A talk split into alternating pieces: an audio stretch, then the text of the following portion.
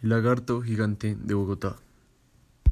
Había una vez en la gran ciudad de Bogotá cerca del mar, en medio del desierto rodeados de edificios abandonados donde las calles estaban solitarias y se escuchaban almas pidiendo ayuda para poder liberarse de este terrible caos.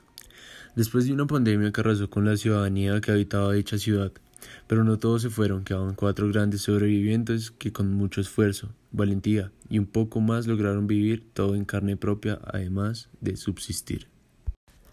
Camila, luchadora y un poco seria, llegó a sobrevivir con sus tijeras mágicas que se volvían gigantes y filosas cada vez que el peligro se veía inmortal. Santiago, fuerte y atlético que con un barril de madera mágico lleno de veneno que no tiene límite alguno acabó con todo aquel virus que se acercaba a él. Juan, inteligente y estratégico que con su control remoto controlaba todo lo que quisiera. Y Natalia, Natalia era hábil y un poco torpe con su oso de peluche que tenía la habilidad de volverse invisible y encogerse. Pudo evitar todo aquel que quisiera hacerle daño. De los cuatro personajes, ella era la más poderosa, cargaba un collar mágico que le generaba miles de poderes. Uno de ellos era el avisar. Este le avisaba cuando se acercaba alguna amenaza. Este le generaba percepción extrasensorial, manipulación física, mimetismo animal, entre otros. Todos sobrevivientes de aquel horror que en algún momento se llevó todo lo que más amaban. Ahora estaban solos, claro. Queda aclarar que se tenían uno al otro. Se encontraron aquella vez cuando no bastó solo con una pandemia. Godzilla.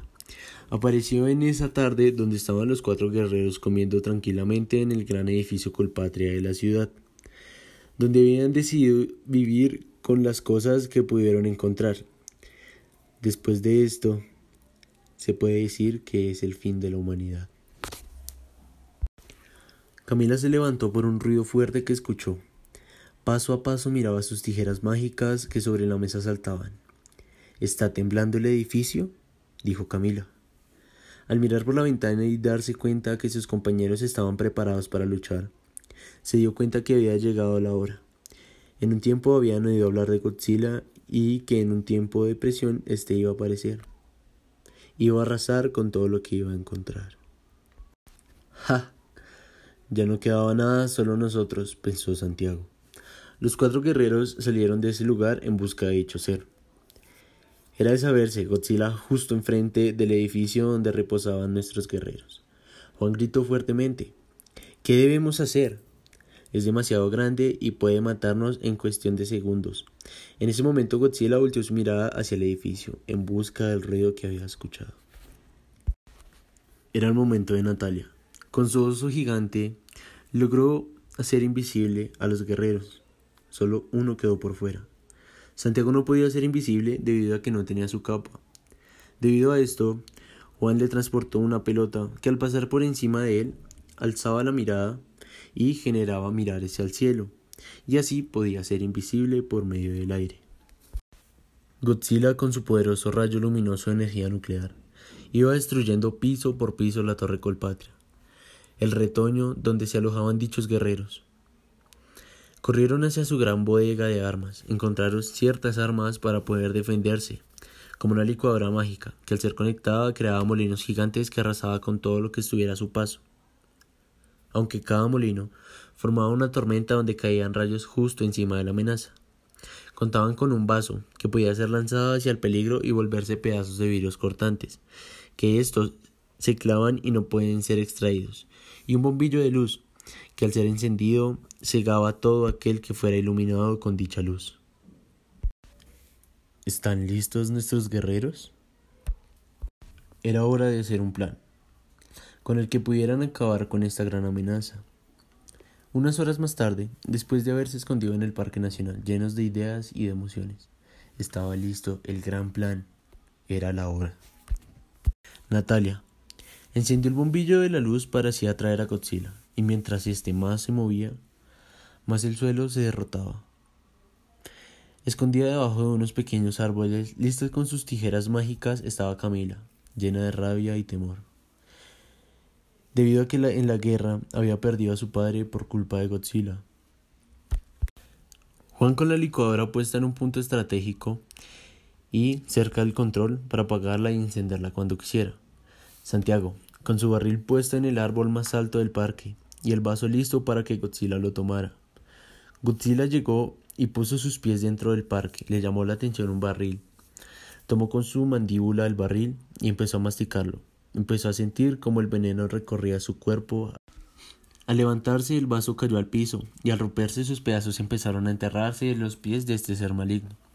Natalia tomó la bombilla de luz y alumbró los ojos de él. Juan encendió la licuadora con su control y empezaron a nacer molinos y tormentas sobre el monstruo. Este empezó a lanzar su poderoso rayo luminoso, disparado hacia donde podía, ya que su vista en la luna, gracias al bombillo. En ese momento, Camila listó sus tijeras gigantes. Tenía miedo por el ser peligroso que había matado a su padre. Se acercó a Godzilla y con ningún sentimiento le cortó la cabeza. Ese momento se llenó de oscuridad, y desde lo más profundo de la tierra empezaron a brotar sonidos de las almas liberadas. El gigante cuerpo cayó y toda la ciudad retumbó. Lo que no sabían era que Godzilla, aquel ser gigante, tenía dentro de sí toda la humanidad. Él era el virus. Y con el pasar de los años se llenó de toda la gente que se había llevado consigo, y llegó a tal punto que no encontraba a quien más apestar. Tomó esta forma y empezó a destruir la ciudad. Los pedazos de este fueron desapareciendo en el aire y en pequeñas estrellas brillantes que brotaban por medio del desierto, y así se iba arreglando cada desastre que en aquellos tiempos arrasó con toda la ciudad. Pero no todo podría ser felicidad, porque el mundo quedó devastado porque la naturaleza humana iba a ser más violenta. Estos cuatro sobrevivientes lo único que querían era un mundo mejor, que no es obviamente lo que todo el mundo espera, que todo será mejor, sino que todo este caos traiga más oscuridad, con más violencia, que se podrá manifestar debajo del mar empezando nuevos ideales, nuevas etapas, ya que en el mundo de la Tierra quedaron recuerdos devastadores por la gran cantidad de muertes de personas. Al retomarse toda la ciudad, Ahora solo eran tres ciudadanos, locos, parados en la mitad del Parque Nacional con una licuadora, un barril de madera, unas tijeras, un bombillo de luz, un oso de peluche, un vaso, un control remoto y unas ganas de tener a alguien más.